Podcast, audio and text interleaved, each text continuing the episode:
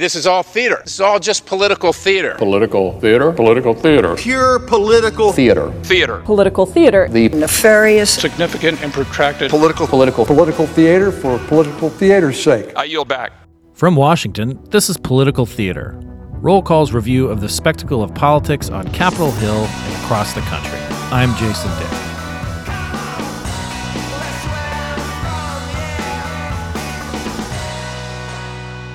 Former Vice President John Cactus Jack Garner once described the vice presidency as not worth a bucket of warm piss. A lot has changed since Garner was Franklin Delano Roosevelt's first Veep, and judging from the ferocious competition to be politics' most famous number two, it is probably worth a bit more these days.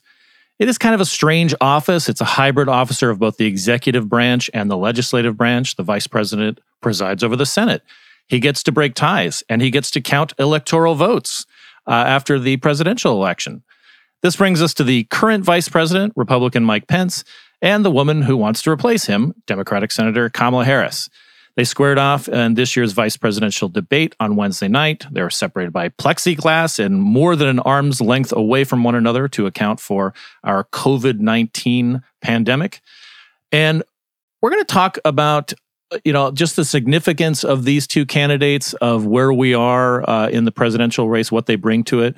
On political theater today, we're going to talk about the significance of the vice presidency and how that has grown in the last few cycles, and particularly this cycle. How a vice presidential candidate can affect not just the presidential race, but Senate and House campaigns up and down the line. And Niels Lesniewski, our chief correspondent here at CQ Roll Call and Nathan Gonzalez of Inside Elections, CQ Roll Call's elections analyst, are going to help me walk through it. Uh, they're going to help all of us understand what's going on. Uh, Niels and Nathan, uh, thanks for uh, thanks for coming on Political Theater. Thank you, Jason. Thank you, Jason. We're not exactly walking through it. We are sitting, but I we're I, sitting I through you. it, right? We're we're sitting we're sitting in Just front to of. give people, give people a visual. Yes, the visual is uh, a bunch of dudes on Zoom talking to one another across across the ether. Um, I will confess, I did not watch every last second of of the debate. Um, I mean, the perhaps the biggest winner in the debate was the fly that landed on Mike Pence's head at one point to to give uh, social media something to discuss. But I I think that beyond the partisans who say like my candidate won, my candidate won, and breaking down the specifics of what they talked about, we're going to get into some of that. There was a significance, Niels, to these two candidates in particular because of the situation we're in. We, both uh, Donald Trump and Joe Biden are men in their 70s. The president has COVID 19 um you know like th- that's that's getting past the actuarial tables. So we could have been witnessing someone who might be the president of the United States or at least a candidate in 2024 for sure depending on who wins the election. So it gives it a little bit more significance than we've had in in past debates it feels like to me. I, I think that that's certainly uh, true particularly since we're in this moment where you know literally we don't know exactly the uh, health of the current president. You know, they, they still have not uh, disclosed specifically when President Trump last tested negative for COVID 19. Uh, we don't know a lot about exactly why he has been taking which uh, of the experimental drugs that they have been giving to him, both at the White House and uh, out in Bethesda at Walter Reed. And so you know, th- there's the significance on that front. And then obviously on the Democratic side, um, Joe Biden is not the sprightly young fellow who ran for president in 1988. It's a few years past that. Uh, so, you know, even even as he may be in uh, fine health at the moment, uh, as you're saying, you know, this is sort of a situation where you wonder uh, if if Biden is elected, whether or not he would seek a second term, and obviously, if he were not to seek a separate term, his vice president, uh, Senator Harris, would be the the overwhelming front runner in the in the 2024 Democratic primary field.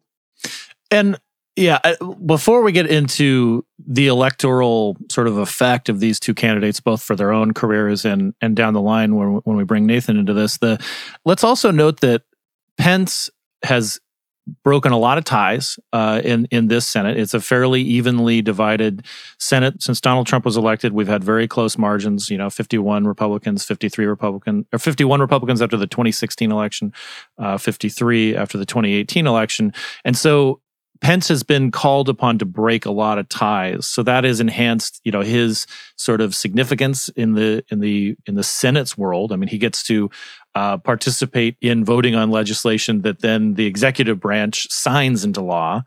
Uh, and and then let let's talk about this. Like you know, regardless of um, what happens in November, whether Donald Trump and Mike Pence win or whether Joe Biden and Kamala Harris win, um, the the vice president, Mike Pence, has a role in this. Susan Page uh, asked the vice president if the, if uh, he and Trump would abide by the election results in November, and uh, this is what he had to say.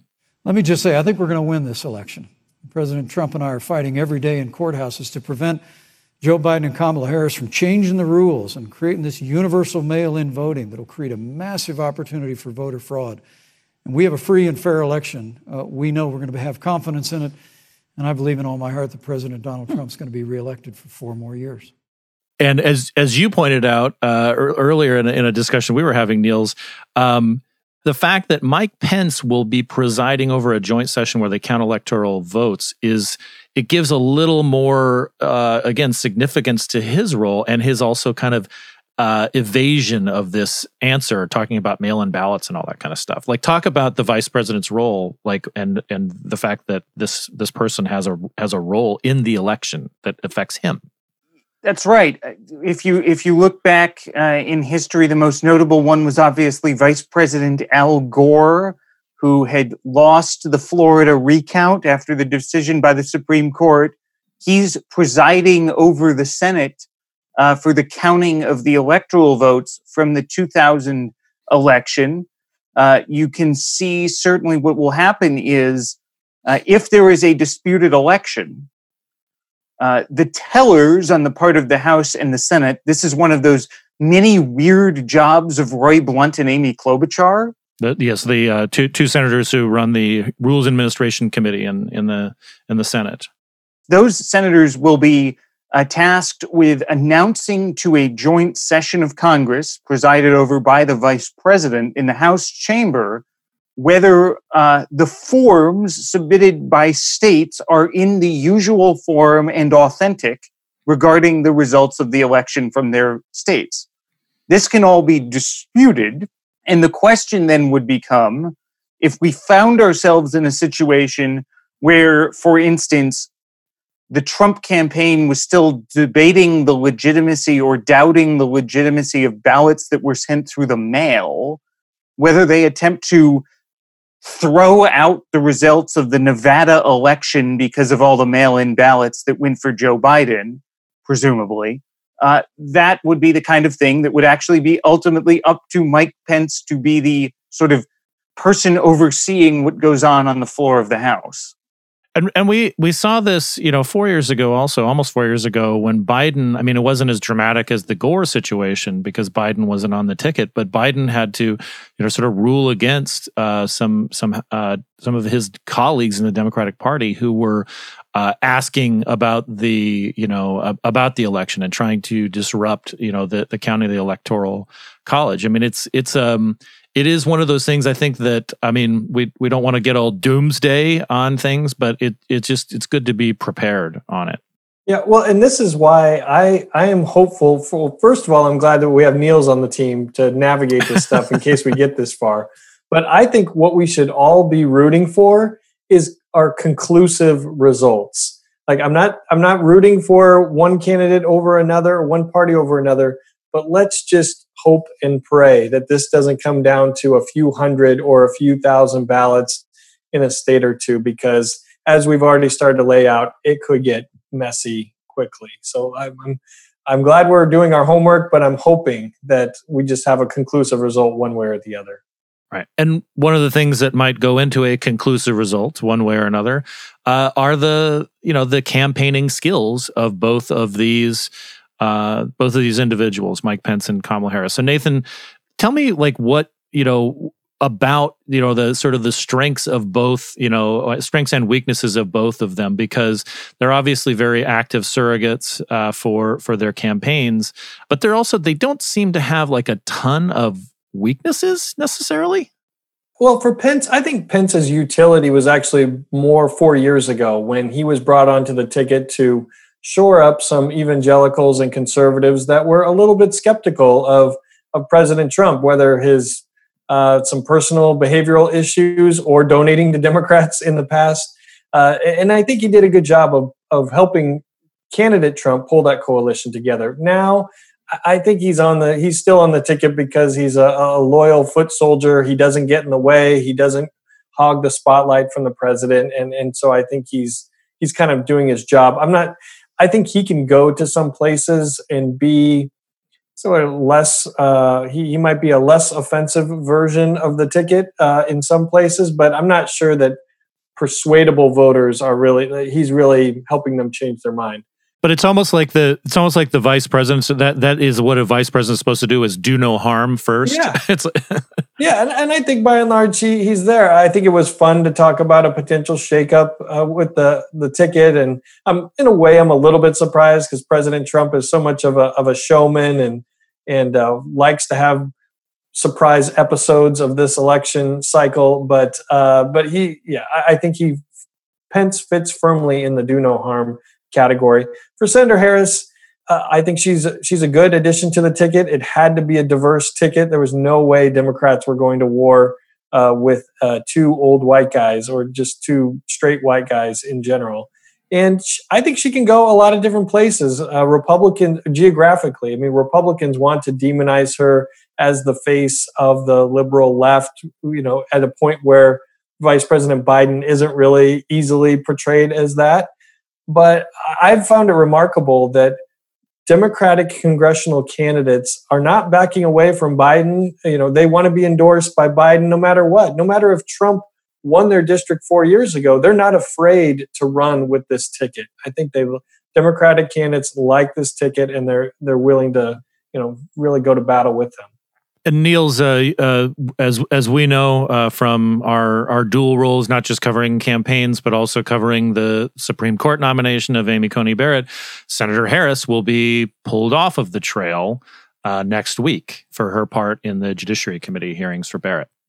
That's right. The hearings will kick off on uh, Monday uh, on Indigenous Peoples Day or Columbus Day, depending on where in the country you might reside and uh, so it's it's sort of going to be a week where we'll see uh, Senator Harris around Washington.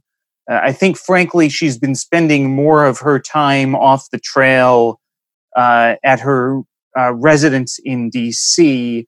Uh, than she has been going back to California. Part just because of the logistics of the Biden campaign being up in Philadelphia and Biden himself being at home in Delaware.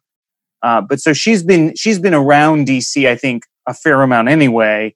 Uh, so she'll be more at the Capitol next week.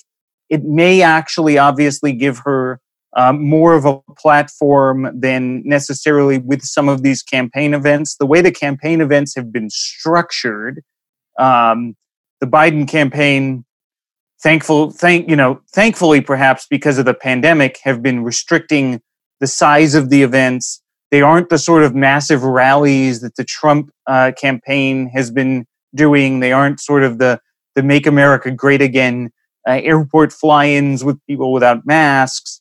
Uh, and so, you know, she may actually get more attention being on Capitol Hill than at some of the campaign stops uh, that she would be otherwise making. And speaking of campaign stops, uh, the the vice president Mike Pence is uh, going to be on the trail uh, this uh, this coming weekend. He's, I mean, he's kind of on the trail. Period. Like in person, uh, the president is still, for now, isolating at the White House. Uh, there's talk about him going to Pennsylvania next week. But where will Mike Pence be this weekend? Well, Mike Pence's travels are taking him to Florida this weekend, and and I'll have a few stops. But the one that sort of stuck out like a sore thumb to me last night when I first read it was that he's scheduled to do an in-person event on Saturday at the Villages, which for anyone who is not familiar with the villages, the villages is probably the largest retirement community in the entire country. It's a sprawling, uh, sort of several towns actually filled with uh, small houses, mainly golf courses. People ride around on their golf carts. Uh, and and generally, it's been a Republican base, although that doesn't even seem like that's going to be true uh, this year with Biden at the top of the ticket.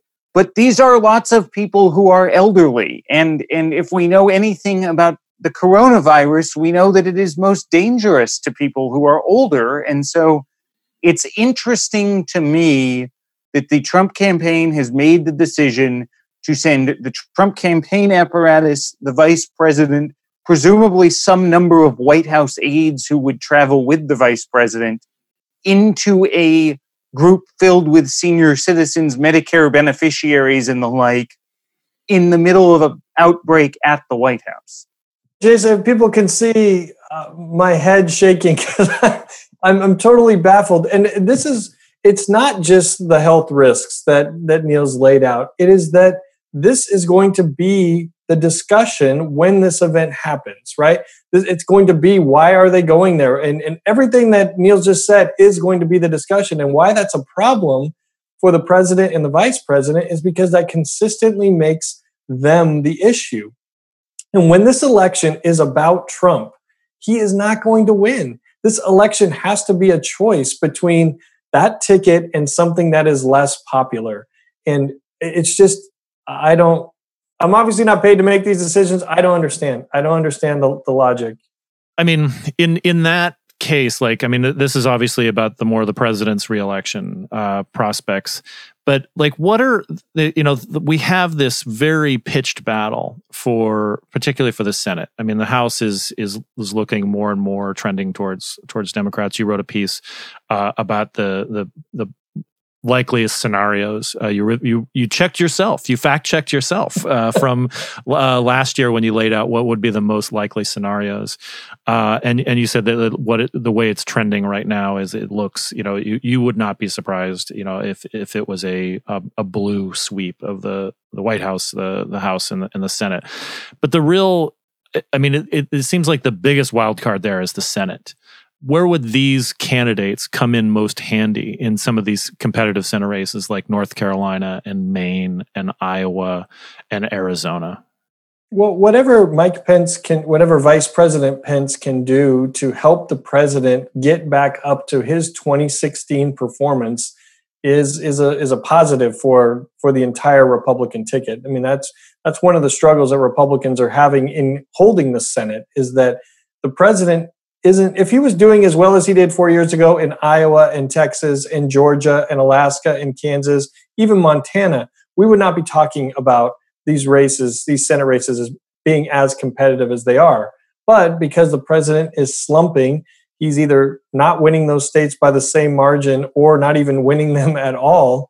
Then that is having a, a, a to the detriment of uh, of of the of the GOP hold on the Senate. So I I guess that's kind of a non-specific. he needs to go. There are a lot of places where the president is struggling to recreate that 2016 magic, and so whatever the vice president can do to help, that, that's where he should go. Pivoting a little bit back towards the vice presidential, you know, debate um, and and the vice president's role is that. Um, I mean, we make a lot of of vice presidents and, and, candidates and so forth. We're we're doing a podcast right now on it, uh, but I mean, we've seen you know, like we've we've been kind of treated to these political spectacles uh, of of the debates and and how they play out. You know, like Dan Quayle, you know, just got got this sort of like.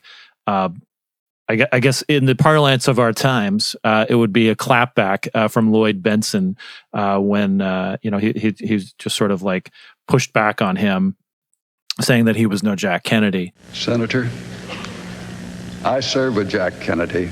I knew Jack Kennedy. Jack Kennedy was a friend of mine. Senator, you're no Jack Kennedy. uh, and and you know Quayle kind of looked like a deer in the headlights. Well, you know the ticket won that year in in in '88. Uh, like even off that embarrassing moment. Um, you know, George Bush or George H.W. Bush, George Sr., when he was vice president in 1984, he was kind of warned don't patronize Geraldine Ferraro. That's not going to go over well with women. And he did exactly that. Let me just say, first of all, that I almost resent Vice President Bush your patronizing attitude that you have to teach me about foreign policy. I've been a member of Congress for six years. I was there when the embassy was uh, held hostage in Iran, and I have been there and I have seen what has happened in the past several months, 17 months, with your administration. Secondly, please don't categorize my answers either. Leave the interpretation of my answers to the American people who are watching this debate. And let me say further that no one has ever said that those young men who were killed through the negligence of this administration and others ever died in shame. No one who has a child who's 19 or 20 years old, a son, would ever say that about the loss of anybody else's child. And it was a landslide in favor of the Reagan Bush ticket. Um, you know, Palin, uh, Sarah Palin in 2008. I mean, she she had uh, she arguably did hurt you know the the ticket, but it you know that McCain did plenty of damage himself by sort of downplaying what the, the problems with the economy are. So are we just is this just something that we just get to talk about every four years and then sort of shelve it? yeah, well, you know, and I will on on Palin. Um, first of all, one of the most memorable debate moments from the Palin debate actually was not. She did not say, "I can see Russia from my house." Like right. Tina Fey said that on SNL. I believe that diplomacy should be the cornerstone of any foreign policy. And I can see Russia from my house. but I think it has become part of the, uh, you know, that's been part of the lore about it. And I will, I, I, know, I will argue that Sarah Palin has gotten more um, uh, flack, more blame for the McCain loss than what I really think is due. I mean, that I remember that convention when she was announced as the running mate. She actually brought energy to a ticket that had nothing. That energy, I mean, there was no energy around Senator McCain's candidacy, and there was some excitement. Now, I understand what happened. I just think it her her addition to the ticket has become the catalyst for a lot of other problems that that candidacy that overall the ticket had. Right. Yeah. I mean, the the the race was had gotten away from McCain and and and especially when the economy cratered. Um, I mean, that was sort of this inflection point that had nothing to do with her. But but we, you're right. We do have these Tina Fey moments that people think is you know it, that stands in for it. So, well, gentlemen, thank you so much uh, for for talking about the the uh, the the vice presidency. Again, it is this weird office that is significant and not significant and gets like sometimes more credit than it deserves and then has like uh, you know incredibly significant powers that we don't talk about a lot like counting electoral votes. Um, it's it's good to walk through it especially you know with a, a thing like this. And and let's also note that it uh, the debate you know after the the way that the the the Biden Trump debate in Cleveland went, it was it was almost a moment of normalcy, uh, despite the fly landing on Pence's head. Uh, you know, there was almost this moment of like, oh, this actually is this is what I remember political debates looking like. yeah, and there's almost been a pattern of because the one candidate sort of flops or underperforms in the first presidential debate, having the the only VP debate be the second one kind of allows it, it adds some of the some of the fun or the entertainment value because there's a cleanup process that needs to happen for by one of the running mates. And and Niels, as you, uh, I'll give you the final word here. This may be the last debate of the year because there is a currently a de- uh, some some debate about whether we'll have any more debates. We are back to the debate about debates, which is you know uh, something Nathan's very familiar with from covering congressional uh, House and Senate races, where they debate about debates all the time. President Trump says that he is not going to participate in a virtual debate, that he will have some sort of event or rally instead.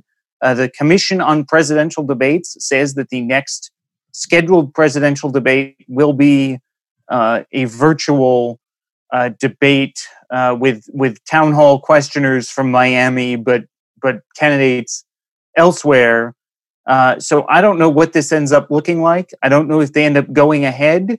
Um, you could end up with a scenario where, you know, Joe Biden gets a 90 minute televised town hall with just Joe Biden. Because remember, if you look at the history of presidential debates, there was a 1980 debate that featured Ronald Reagan and a third party candidate because Jimmy Carter didn't show up.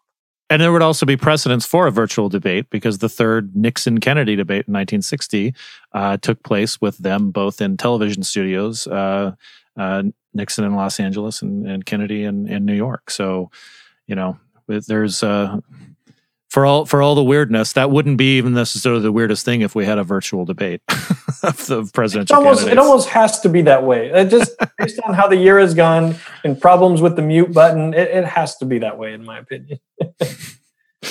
well, thanks, guys. Appreciate it, and uh, let's uh, well, we'll see you. we'll see you later on uh, on one of these like podcasts. Thank you.